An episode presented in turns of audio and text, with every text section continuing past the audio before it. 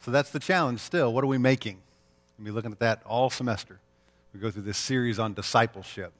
And so I'm glad you're here today and you're going to join us as we kind of dig into this. This is the second week. Going to go through till Christmas. My name is James Green. I'm the associate pastor here at Cape Bible Chapel. And I'm going to get the opportunity to lead us through several weeks of this study. Before we jump in, it's really on my heart. I want to thank the folks who help lead us into worship every week. I don't have that gift, and, and man, I don't know how I could take it for granted if I did, but, but they come and they invest a lot of time and effort and energy into leading us, and so we're blessed by God through them. So I hope you enjoy that. It's hard sometimes to get up here and speak right after having worshiped with them because I'm crying and stuff. So very, very glad that they're here. I'm going to be leading through this. Pastor Danny, our senior pastor, is going to be leading in some other areas in the church, specifically with the Nehemiah Project. And so you guys sadly are stuck with me. Sorry for you. But we're going to jump right in today with this question of what is a disciple. We talked last week about this with that command, the mandate to go make disciples. What is a disciple? Well, for those who are in Christ, we want to make Christ followers. That's what that means. But we also talked about it some kind of in a broad sense, just generally, of being a follower. A disciple is someone who follows someone else. So as we prepare next week to look at how Jesus chose the 12, how he kind of intentionally poured into three of them, it's discipling. And today we'll dig a little deeper into the meaning of that word. The English word that we use, disciple, comes from a Latin word, discipulus. And in the Greek, in the New Testament, it's the word mathetes. But both that Latin word and the Greek word mean the same thing. They mean pupil or learner, kind of essentially, I think, student. In the Greek culture, if you were in that kind of learning relationship, you were a disciple. So it didn't matter if you were like an intern to a philosopher, or you were an apprentice to a doctor or a lawyer, or you were a student of a plumber. By definition, you were a disciple. That's what you were. But when we open the Bible, you see the term disciple used primarily in the Gospels. In the four accounts of Jesus' life and death and resurrection, and then in the book of Acts. And if you look there, there's a shift, there's a change in the way it's used between the Gospels and in the book of Acts. In the Gospels, there are a few occasions, not a ton, but there are a few where we see disciples being used in that general sense of being a follower. In Matthew 22, verse 16, and Luke chapter 5, verse 33, we saw that the Pharisees had disciples. In all four Gospels, there's mention of the fact that John the Baptist had followers. They called them disciples. One of my favorite stories in the Gospels, Jesus heals a blind man in John 9. The end of that scene in John 9 28, the Jews who didn't want to become followers of Jesus called themselves disciples of Moses. So that word disciple is used some in Scripture in a broad sense of just being a follower, being the plumber's disciple, being a learner. But primarily, the way we see it in the Gospels is it describes those 12 guys those guys that were Jesus' followers, his students. He called them specifically to do that, just to follow him. So open your Bibles, if you would, with me to the Gospel of Matthew, chapter 9. We're going to be all over the Bible today. Get there in your Bible app or however you get there. We're going to have the verses up on the screen to try and help you out. We get moving too fast. But here, this is Matthew. This is the guy who recorded that mandate that we looked at last week to make disciples who will mature and multiply and make disciples. When did Matthew become a disciple? happens in verse 9 of chapter 9. As Jesus went on from there, he saw a man called Matthew sitting in the tax collector's booth. That was Matthew's job. And he said to him, Follow me. And something incredible happened. He did it. He got up and he followed him. That's the call the original 12 disciples had. And it's honestly the same call we get today to follow Jesus Christ. Now, we don't often refer to ourselves that way. Somebody asks us about our relationship with God, we don't say, Oh, I'm a disciple of Jesus Christ. But these guys did. They were obedient in that sense of the word, so much so that now we use that almost as a synonym for disciple, a follower. That's what they did. When Jesus walked the earth, they literally followed him. The last three years of Jesus' life, if he had a business card, it would have said itinerant teacher. I just walk around teaching, and these guys follow me. Matthew gave up his job. Every one of the 12 did. Look at this example in Mark 1, verses 16 to 20. As he, this is Jesus, was going along by the Sea of Galilee, he saw Simon and Andrew, the brother of Simon, casting a net in the sea. Why? For they were fishermen. And Jesus said to them, Follow me, and I'll make you become fishers of men. The same incredible thing happens immediately. They left their nets and followed him. Going on a little further, he saw James, the son of Zebedee, and John, his brother, also in the boat mending their nets. Immediately he called them, and they left their father, poor Zebedee, in the boat with the hired servants, and they went away to follow him. Mark chapter 10, verse 29 to 30 says the disciples left their parents. Mark 10, 28 basically says they left everything to follow Jesus. Does that sound normal? I hope we're engaging in this deep enough to go, why? why would they do that? What kind of job offer would come along? What kind of opportunity would come to you where you'd go, that's it, I'm ditching everything, I'm out? Like if the Cardinals called me tomorrow and said, hey, you know, with Allen Craig still on the DL, we could really use a fat, slow backup first baseman with, with, with no cartilage in his knees who can't hit the curveball. What do you think? You know, uh, even with that offer, I'd have to at least think, you know, do I have any vacation times? Or, you know, I don't think I'm leaving my wife and my kids and my ministry to jump in and do something like this. What is it that would make these guys do this? Well, to truly get this, I think we got to have a little history lesson. And we have to learn a little bit about what it was like to grow up in Israel. I mentioned last week Jesus, not from around this area. He was born in Bethlehem. He grew up in Nazareth. And his life and his ministry on earth was there. And so for young boys, back in first century Israel, if, if, if you were growing up and they asked you, what do you want to be? The answer was, I want to be a rabbi. It's radically different than if you ask kids today. We asked a bunch of kids here in church today, hey, what do you want to be? Rabbi wouldn't crack the top 50. I don't think that's what they're going to say. They'd come up with other cool stuff. I want to be a policeman. I want to be a ballerina. I want to be a baseball player. I want to be the president. Maybe not that one so much anymore. But, but they'd say things you know, that would give them prestige. There'd be fame or a lot of money, cool stuff. I wonder where they learned that from. Back in the day, when Jesus was walking the earth, young boys wanted to be rabbis. That was the profession. It involved these huge, high standards and accountability and fame. Because it truly, if you were a rabbi, you were the best of the best. Literally, the title rabbi means teacher. You view it with proper respect, it means master. And if you study the Gospels, 54 different times, Jesus is referred to as rabbi or teacher. So Jesus was given that kind of recognition, that kind of respect from people. Rabbis were really highly educated. So today, if you enter a profession that requires education, what do you do? You go to school. And if it's, you know, higher education, that's great. You go to school and then you go to some more school. And then you probably do like an internship or a residency program or student teaching. You get a lot of school. Well, that same thing happened with young Jewish boys back in the day. All of them started school when they were about six. And from the ages of six to ten, they'd be enrolled in school, and it was called Bet Sefer, means the house of the book. And the book they studied was Torah. As he said, Jesus grew up in this Orthodox Jewish region of Israel called Galilee. And the people there believed that God had spoken directly to their ancestors through Moses. And they believed that God had actually given them a copy of what he said to Moses. They believed it was the first five books of the Bible. This was called the Torah.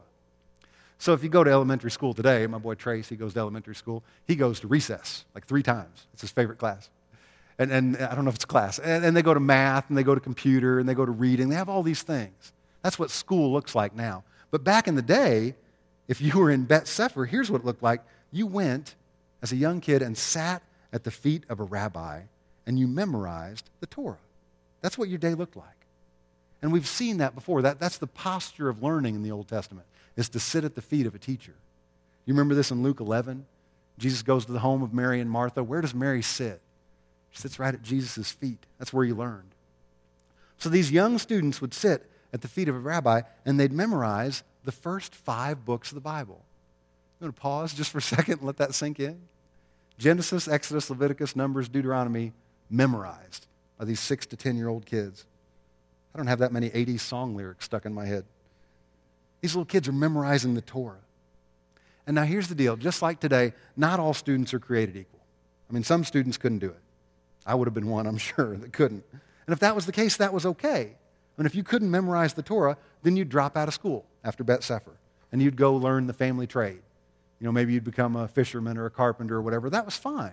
You'd start contributing to society. However, if you nailed those first five books, then you got to stay in school.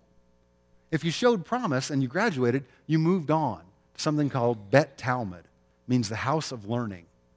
And here, between the ages of 10 to like 14 or 15, you got to memorize the whole Old Testament. Of course, you already had the first five books down, so only 34 more to go. I mean, I'm not talking about the order of the Old Testament. I know that. They memorized the entire Old Testament. When test day came, here's how the test went the rabbi would pick five consecutive words and say them, and you were supposed to pick it up from there. We think school's hard today. There's more. In Bet Talmud, there was more than just this rote memorization. Here, the rabbi would start asking you what they called questions of understanding. We've seen this in Scripture too. This shouldn't come as a surprise to us because you saw Jesus do this, didn't you? Somebody'd ask Jesus a question and he'd respond with another question. You think Jesus was stalling for time? Well, I don't remember that one. Hold on. Let, me ask a question and see if I can come up with it. That wasn't it. See, rabbis knew, Jesus knew, just like good teachers today know, just like wise parents know, if you can get somebody to answer their own question, then they really understand the concept. They really grasp what you're trying to teach. So the rabbis did this, Jesus did this, to make sure folks had really wrestled with the application, with the thoughts behind these words they were memorizing, because that was the key. I mean, this is going to sound like a funny statement to make in church, I think, but it's not enough to memorize Scripture. It's really not. Now, hear me on this because it can be wonderful to memorize Scripture. I, I strongly advocate it, but not as a means to an end. Here's what the psalmist says in Psalm 119, verse 11. I think it really instructs us there's a reason behind memorizing. It says, Your word I've treasured in my heart so I can win a Bible trivia contest. No, that I may not sin against you. That's it. I don't, I don't hide your word in my heart so I can pull it out of context and use it to justify a behavior I have. No, I, I put it in my heart so I can apply it and not sin. So your word can guide me when I need to make a decision. So that was the idea in Bet Talmud. You're supposed to know and be able to help people apply God's word in the Old Testament. There was another reason where it was really critically important for these folks to memorize the Old Testament, and it's because if you were lucky, I mean, there was maybe one copy of the scriptures within a day's walk of where you were. The printing press was still 1,400 years off at this time. In Jesus' day, like, like when the Good Samaritan took the wounded guy to the inn, the Gideons hadn't been there already and put a copy of the Torah in the, in the drawer. It just wasn't out there like that. And so here's the key as you think about this, as you read the Gospels. Do you notice how many times something comes up, something's mentioned, and it's something heavy? It's like something serious out of the Old Testament law. And in the context, it's, it's assumed that everybody knows what the Bible says about that subject. Jesus does, the, does this with the expert in the law back there in Luke 10, before he tells the parable of the Good Samaritan. That guy asked Jesus a question about inheriting eternal life. And what does Jesus say? Well, what's written? Because he knows if this guy's an expert in the law, he should have been through Bet Talmud. He should have this memorized. He knows what the scriptures say. So if you made it past this point as a student back in Jesus' day, now you're like 14, 15. If you're really good in Bet Talmud, if you're really good, and if you're the best of the best, then you get to move on in your education. For everybody else, it was the family business for you. And that was fine. There was no shame in that. But if you were really exceptional, then you were ready for an apprenticeship. And here's what you did you'd go find a rabbi that you respected, that you really admired, and you'd ask him, Can I be a disciple of yours? Could, could I become a student of yours? Could I follow you? It kind of flips that notion we have about recruiting. Like the best of the best college athletes, there's tons of folks who want to talk to them. And they get calls from Rabbi U and Rabbi Tech and Rabbi State, and we're following them on Twitter. And you know, there's all these things where they want to know them personally. But back in the day, it didn't work like that. It didn't work like the NFL draft. You know, a bunch of rabbis get together in a room and go, okay, we got Jedediah on the board. What's his time in the 40? Well, he says 40 verses in like under a minute and a half. That's really good. Ooh, I want Jedediah. You know, doesn't work that way at all. The, the learner would approach the rabbi and ask to be his student. And so the rabbi would meet with him and he'd ask him some questions. And if he thought the student had promise, if he thought he had what it takes, he'd take him on as a disciple. But most of the time, they didn't. I mean, you had to be the best of the best to be picked at all because the rabbi was saying, I'm going to be devoting my life to you. I'm going to be walking with you. We're in this together. And so you're not going to pick somebody that you didn't think wasn't really committed to following.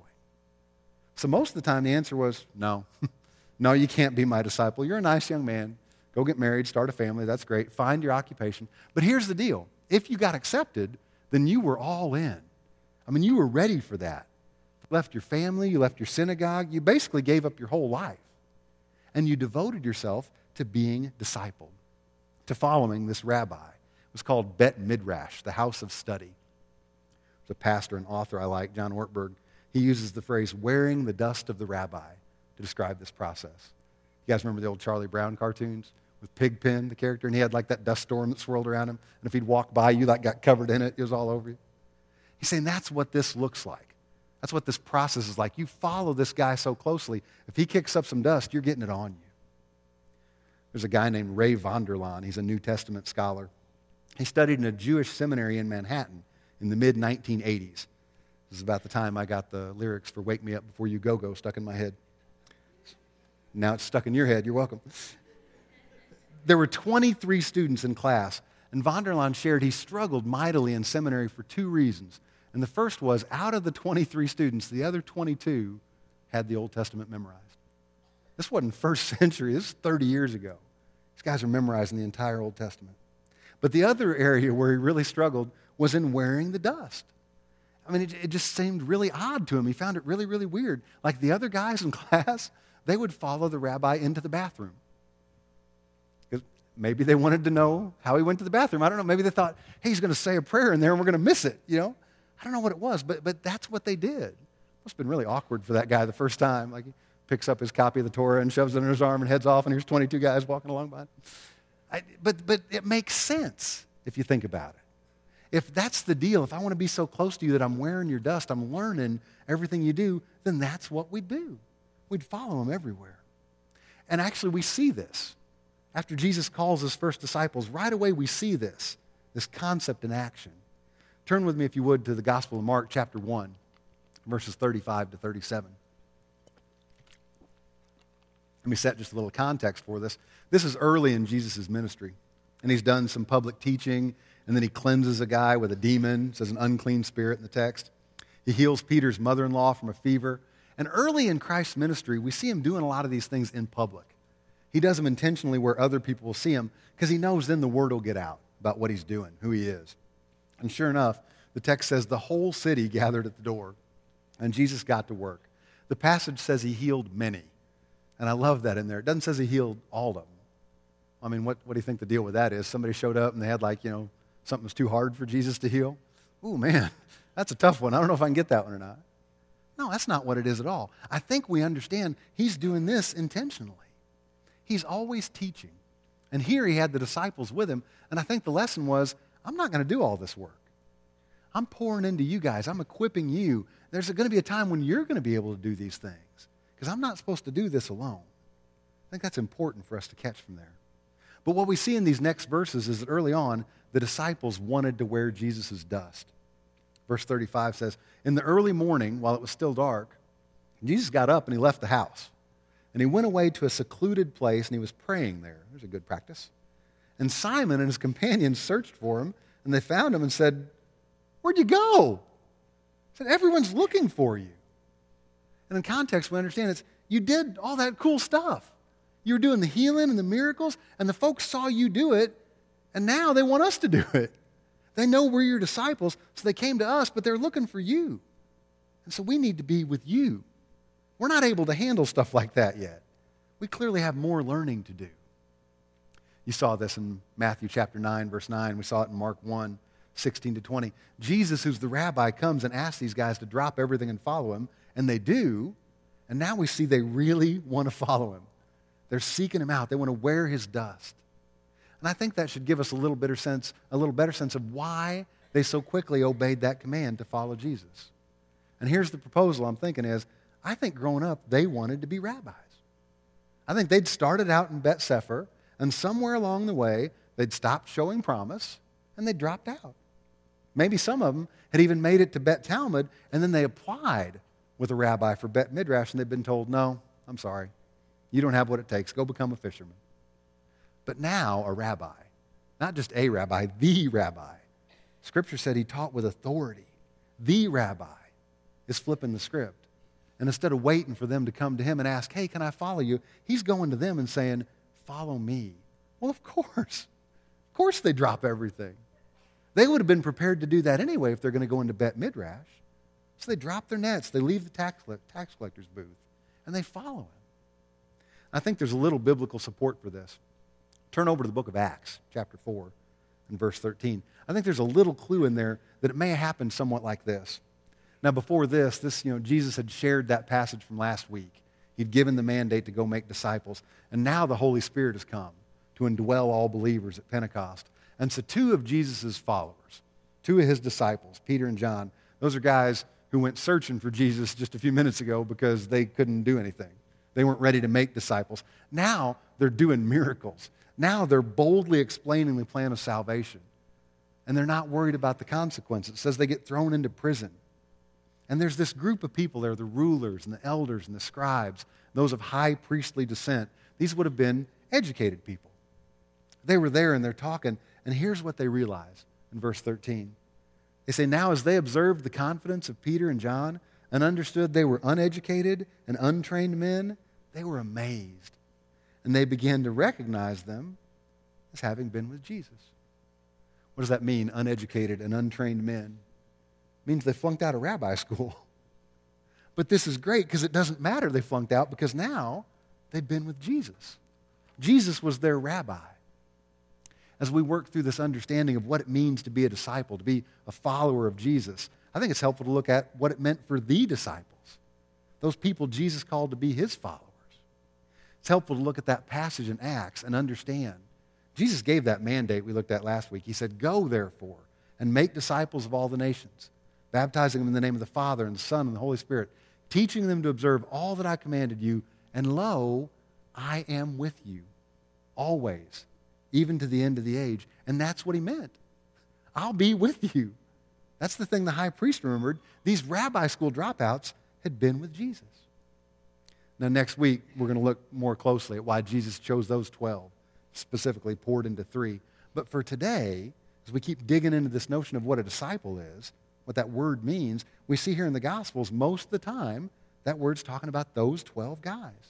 It's used that way over 80 times, those followers of Jesus. So, a little review. Sometimes disciple references general followers. Most of the time in the Gospels, it's talking about these 12 guys. But there's some other uses. Sometimes it's used to refer to the multitude of people who are around who believed the words that Jesus spoke. And they may have been true believers, they may not have. Look at Matthew chapter 5, verses 1 and 2. Jesus saw the crowds, big crowd. He went up on the mountain, and after he sat down, his disciples came to him. And he opened his mouth and began to teach them. John chapter 8, verse 30 and 31, same thing. As he spoke these things, he's teaching in public, many came to believe in him. So Jesus was saying to those Jews who had believed in him, If you continue in my word, then you're truly disciples of mine. Now, this larger group of disciples had a big cross section of people in it. I mean, for sure there were educated people in there, there were scribes, and for sure there were sinners in there. It's a big group. And I think for sure there were some folks who treated being a disciple like they were following the circus. They were just hanging around waiting for a big show, waiting to see what was going to happen next. They wanted to see Jesus perform a miracle. Or maybe they wanted to get some free food, or maybe both, like the scene where Jesus multiplies the fish and the loaves. There were a lot of people in this group who liked what Jesus said, and they wanted to receive some blessings, but I don't know if they really believed in Jesus. I don't know if they put their trust in Jesus. I think they were just caught up in all this excitement. And I think we know this. I think we know they weren't true disciples weren't committed followers because every now and again, Jesus would intentionally thin the crowds out. He was calling folks to really be committed. And so he'd throw out some really, really tough teaching to see what would happen. He does this in John 6. He gives like this vampire sermon. He says, Whoever eats my flesh and drinks my blood, whoever eats my flesh and drinks my blood. So that, that's a true disciple. Then you really get it if you become a cannibal. Is that what he's teaching? No that, that's a lesson about relationship. That's a lesson about abiding in Christ. That He'd be with us, He'd be in us, and we'd be with Him. But not everyone got the teaching. You know this for sure in John 6, verse 66. As a result of this, many of his disciples withdrew. We're not walking with him anymore. As a result of what? The vampire sermon. Freaked folks out. That's too much to handle. Hey, I came for the free fish, and now all of a sudden he's saying I got to eat him? No, I'm out of here. But the guys who were committed to follow, the guys who were wearing the dust of the rabbi, did they go? The answer is in the next verse, John 6 and 67. So Jesus said to the twelve, You don't want to go away also, do you? And Simon Peter answered him, Lord, to whom shall we go? You have words of eternal life. We have believed and have come to know that you are the Holy One of God. See, they were committed to being with Jesus. These guys are followers of Jesus. Now, here's the deal I guarantee you they probably didn't understand everything about the vampire sermon. But we're saying we're in this with you. We're wearing your dust, we're following you. So that's the word disciple in the gospel. So much of the time, it refers to these 12 guys. You see it used some generically across the board to refer to followers. And some of them were probably genuine and some of them not so genuine. But now you jump to the book of Acts and you see that word disciple shift in meaning. Throughout Acts, Dr. Luke, who's the inspired author, he refers to the 12 as the apostles. They're eyewitnesses of Jesus Christ.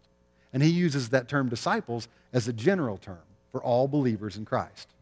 There's a couple exceptions you look through the book, a couple verses where the 12 were still called disciples. But in general, that's the change you see. So starting in Acts, all Christ followers, all the true believers in Christ are called disciples. So why don't we use that word today? I mean, do you say that if someone asks, hey, what's your religious faith? And you say, oh, I'm a disciple.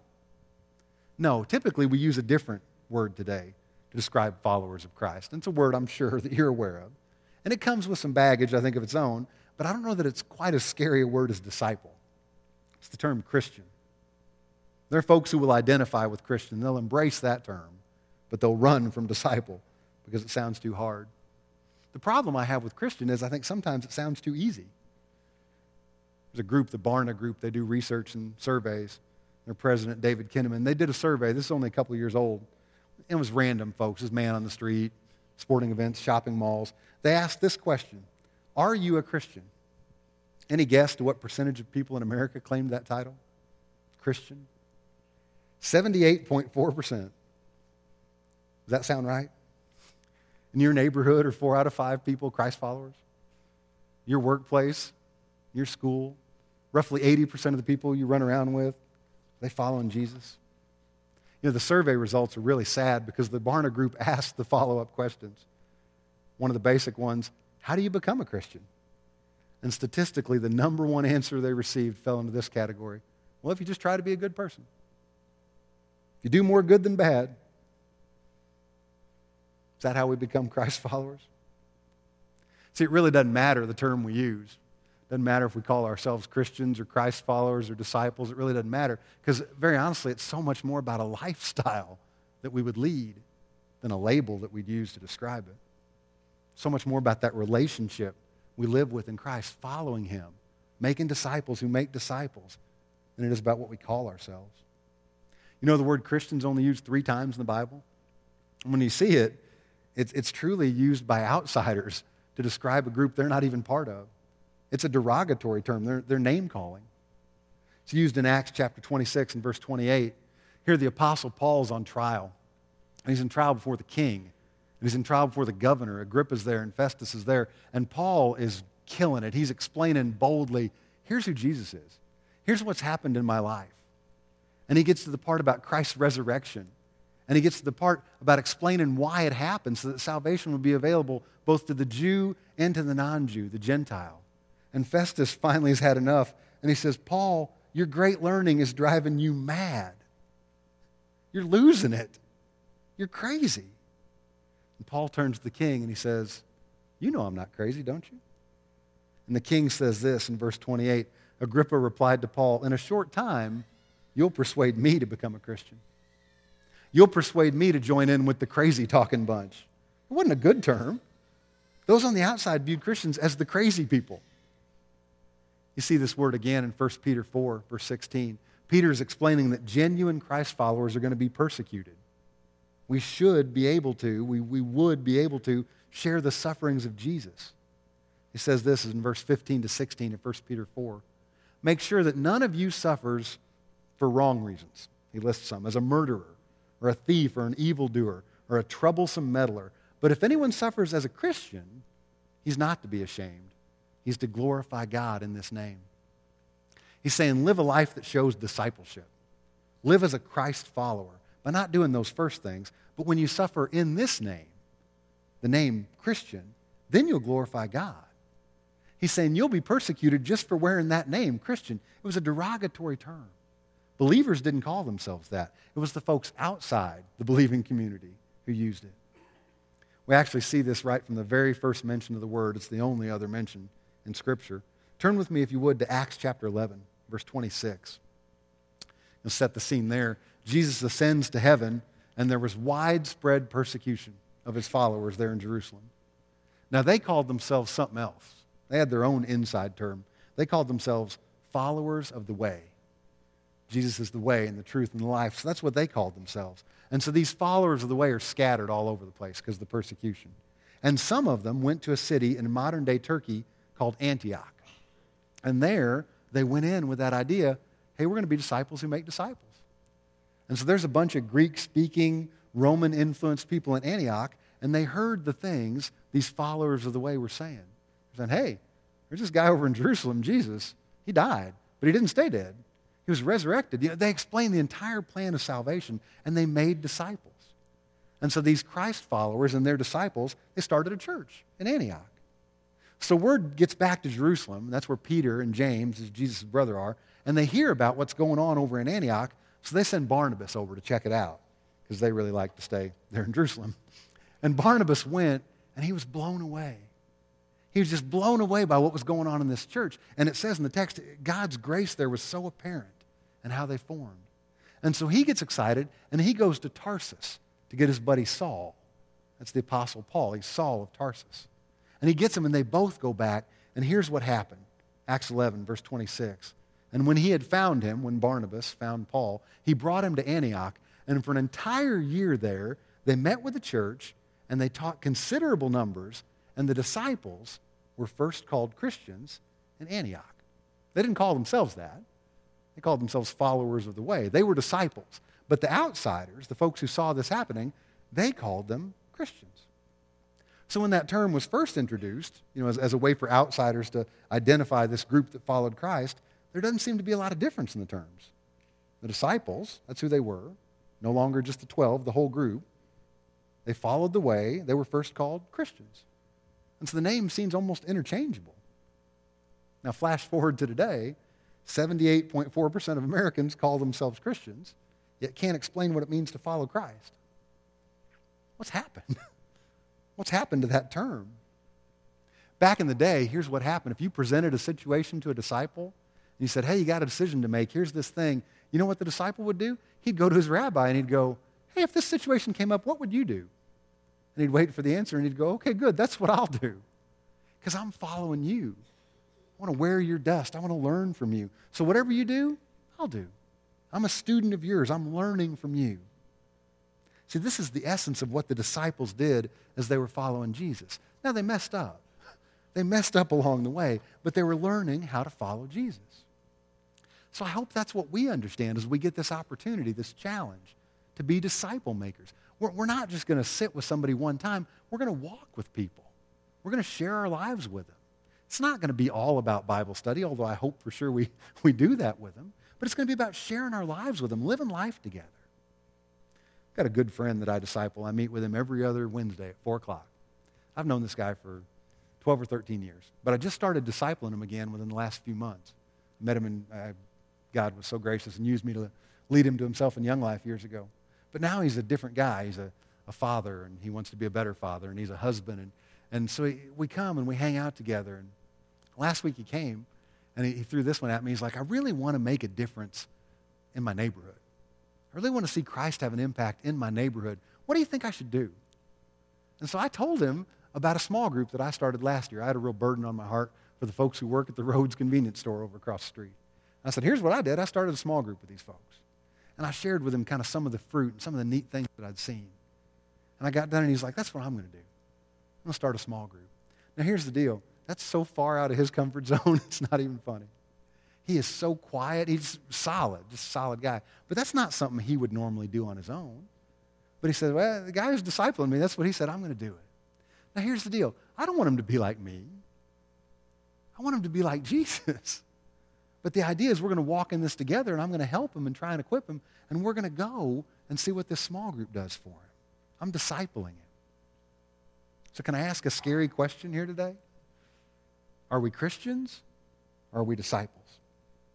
Because I think a disciple's answer to any question that comes up is Is that what Jesus did? Okay, I'll do that. So, just for the fun of it, let's take a little test before we leave today. Should have warned you ahead of time. Turn with me to the Gospel of John, chapter 13. I want you to see I didn't make up this test, Jesus did. It's a test that he uses with the 12 disciples, but the question in it has universal implications. It works for anyone who wants to be a follower of Jesus. If we're going to use this term, disciple, to identify followers of Christ, this is a good litmus test. And let me tell you, going in, it's a hard test. If in the timeline of history more people had passed this test, the world we live in would look differently. I guarantee it.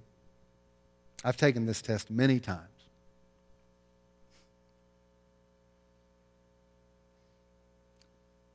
Many times I've failed it miserably. Sometimes I've passed it. When I pass it, it's wonderful. it's in this fascinating passage in Scripture. There's this great teaching about servant leadership, and then Jesus starts setting the stage for what's going to happen next. It's towards the end of his public ministry. It's right before his crucifixion. Here he indicates one of his disciples is going to betray him. And then he throws out this test. Starts in verse 33 of John 13. Little children, I'm with you a little while longer. You'll seek me. And uh, as I said to the Jews, now I also say to you, where I'm going, you cannot come. Students, he says, I'm not going to be present with you in this body for too much longer. And you're going to want to come looking for me like you used to before because you're wanting to wear my dust. I love that. But this time, you can't follow. Your role has been following me, but physically, you won't be able to anymore. But here's the deal I still want you to follow me. It's just going to have to look different. So now, I'm going to have to really amp up the teaching because this is going to be on you. See, the gospel message needs to be spread, and it's going to be on you. The church is going to need leadership, it's going to be on you. I want you to make disciples who will mature and make more disciples, and it's going to be on you. And I want you to understand I'm going to be with you, but it's not the way that you're used to. In the next chapter, in John 14, he tries to explain how he'll be with them through the presence of the Holy Spirit, but they're so freaked out because he keeps says he's leaving that they don't get it then. They get it later. You know, it's, the, it's the miracle, the Holy Spirit being with us. He never leaves us. Jesus would go to the woods to be with his father, and they'd freak out. Where are you, Jesus? You know, and it's going to be better. He tells them it'll be better. But it's hard for them to grasp that. That's something we have a leg up on, the early disciples, the Old Testament saints. They didn't understand the idea, the Holy, Pres- Holy Spirit being present with them. We do. But here Jesus says, this following thing, this being my disciple, it's going to look different when I'm not physically here for you to follow. So I'm going to explain the core of it. I'm going to test you on the essence of it. And here's the test. It's in verses 34 to 35. It says, A new commandment I give to you that you love one another. Even as I have loved you, that you also love one another. By this, by this test, all men will know that you are my disciples if you have love for one another. I can see the disciples gearing up for the test. I can see them, you know, getting out their notepads and they're sitting and they're writing stuff down. And Jesus is like, it's a new commandment. And Peter's like, okay, I got a new commandment. He says, love one another. And Peter goes, love one another? It's not a new commandment. You already said that. You got anything else? Jesus says, No. That's the test of discipleship. The way that you show love to one another will let folks see if you really are disciples. So, how are we doing? Are we really disciples? It's clear from the context that the disciples didn't grasp the importance of the test quite yet. And I want to give them some slack because I failed this test so often myself It's so much easier to say, well, of course I'm a Christian. Uh, I'm a Christian. I, I read a lot of Christian books. I'm a Christian. I own seven Bibles. Of course I'm a Christian. I listen to Christian music in my car. Of course I'm a Christian. I give both tithes and offerings. I'm a Christian. I pray before most meals, eat, sometimes even if I'm by myself. I'm a Christian. I anonymously donated that car the pastor's driving. All good things, by the way, not the car thing. But is any of that on the test? No. The test is do I love the way Jesus loves? A couple of years ago, I used to be accountability partners with a guy. He's, he's moved away since then. The guy just showed up here at the church one day, and he's on staff at another church, another big church here in town. And he showed up, he's like, I don't know exactly why I'm here. you know, I need somebody to hold me accountable. And I was here. He ended up in my office. And he started sharing, you know, some of these things he'd been struggling with, some baggage he'd been carrying for a long time. And it was baggage that I'd carried for a long time and gave to Jesus to carry because it was too heavy. And I said, I know why you're here. because I, I, Jesus took that baggage from me. And I, I, agreed to meet with him. I met with him like once a month. I was going to kind of mentor him and, and hold him accountable. But I asked him right up front, I was like, I mean, this is cool and everything, but isn't there somebody on staff over at your church that could do this? You know, why'd you come over here? And I'll never forget his answer because it was so great. He says, My goal in this is to become more Christ like. My goal in this is to be transparent. And so I'm afraid to do this with somebody on staff at my church because I might lie to save my job. I liked that guy right away. And so we'd meet. And whenever we'd meet, my deal was I had to ask him three questions. And the first two questions were, I mean, they're kind of graphic. They were specifically about things that he struggled with. But the third question was this test. Every time I met with him, I was supposed to ask, How are you doing at loving people like Jesus has loved you? I'd like a different test question, please. Got anything else? This is the test.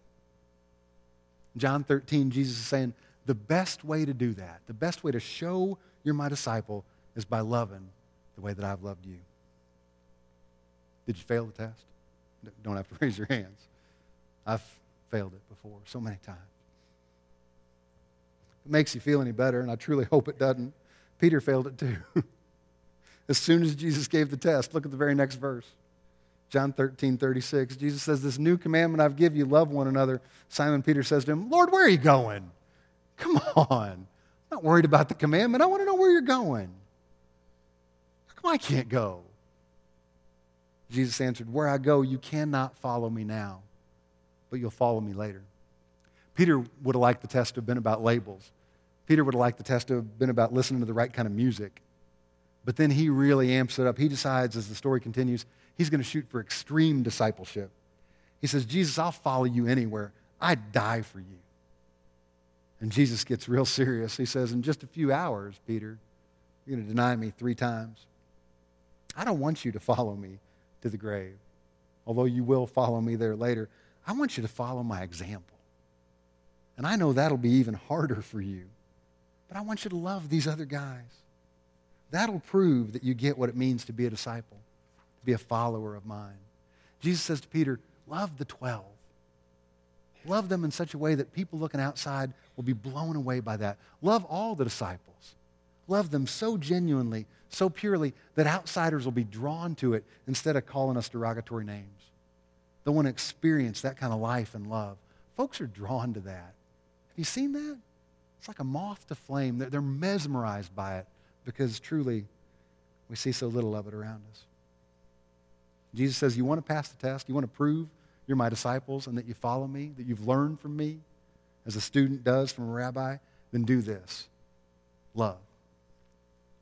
Is that the word people would use to describe us today? Think about us as a church corporately. Is that the word? Man, you see those folks over at Cape Bible Chapel? Man, do they love one another. They really love and care for each other. Man, do you see how they treat the outside community? They're so sacrificial in the way they serve. Man, that, that community, they love one another. Wouldn't that be awesome? This worked back in the day, by the way. This is the scene in what the early church looks like. We'll close with this in Acts chapter 2, verses 42 to 47. They, the followers of the way, the disciples, were continually devoting themselves to the apostles' teaching. This is the 12 and to fellowship, to the breaking of bread and to prayer. Everyone kept feeling a sense of awe. Many wonders and signs were taking place through the apostles, and all those who had believed, because they were out making disciples, were together. And they had all things in common, and they began selling their property and their possessions and were sharing them with all as anyone might have need. Day by day, continuing with one mind in the temple and breaking bread from house to house they were taking their meals together with gladness and sincerity of heart, praising God and having favor with all the people. And the Lord was adding to their number day by day those who were being saved. They truly loved one another. And they loved one another so much that it looked unusual in a good way. They had favor with folks who weren't followers of the way. And those folks were saying, man, that's attractive. Look at how those disciples of Jesus treat one another. Man, I'm blown away by that. And they were so impacted that they listened to the apostles' teaching. And they heard the gospels and they became new in Christ. And then the mandate applied to them, same as it does to us today. We're supposed to be disciples who make disciples, not of ourselves, but of Jesus Christ. You want to try something crazy this week? People say, man, that's crazy. Take the test. What would it look like if we made that commitment right here, every one of us, to say, hey, this week, I'm going to take that person who is hardest for me to love, and I'm going to love them. I'm going to show that I'm a follower of Christ by loving them. I don't know who that is for you. Maybe it's your spouse. Maybe it's your boss. Maybe it's a coworker. Maybe it's somebody at school. Maybe it's me. Maybe it's somebody on staff here at the chapel. I don't know. You know who it is for you. But the question is, how could we love them as Christ has loved us this week? Not as a means to an end, not so you can make them change. My boss is horrible. I'm going to go love him until he gives me a raise. It's not that.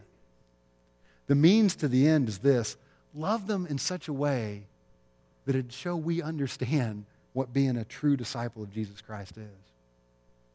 Let's try that this week. Let me pray. Father God, if we're able to stand and sing and worship, if we're able to be here and engage with you, if we're Christ followers and we love you and we want to show that we're your disciples, God, help us do something crazy this week. Help us to love. Help us to love the way you've loved us. God, give us everything we need because here's the deal we understand that you're with us. You don't leave us or forsake us. And maybe the reason we don't love this person is because it's hard. But God, there's nothing too hard for you. And the idea is you're with us because you've equipped us and you've given us gifts. There's work that you're going to do through us. You could do it yourself so much better. But God, you use us and you get the glory. Help us to love as individual Christ followers, as a church. God, help us to do it so that we'll show that we understand the meaning of being a disciple. Be with us, burden us. We love you, and we ask all that in Jesus' name. Amen.